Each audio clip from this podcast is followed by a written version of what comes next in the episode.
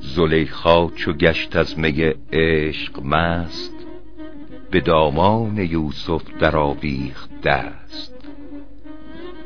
چنان دیو شهوت رضا داده بود که چون گرگ در یوسف افتاده بود. بتی داشت بانوی مصر از رخام بر او معتکف بامدادان و شام. در آن لحظه رویش بپوشید و سر مبادا که زشت آیدش در نظر. غمالوده یوسف به کنجی نشست به سر برز نفس ستمکار دست.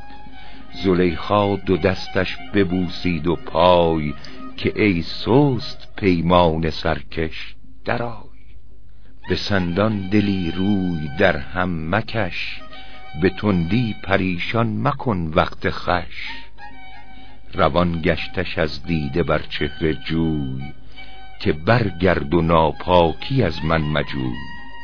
تو از روی سنگی شدی شرمسار مرا شرم ناید ز پروردگار. چه سود از پشیمانی آید به کف چو سرمایه عمر کردی تلف. شراب از پی سرخ رویی خورند و آن عاقبت زرد رویی برند. به عذراوری خواهش امروز کن که فردا نماند مجال سخن.